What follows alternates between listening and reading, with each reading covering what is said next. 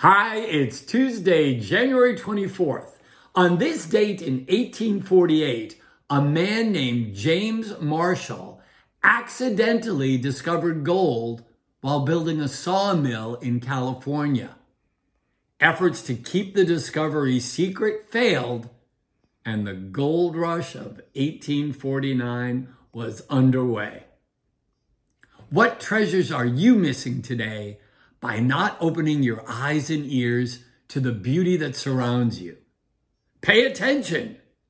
There's gold in them thar hills.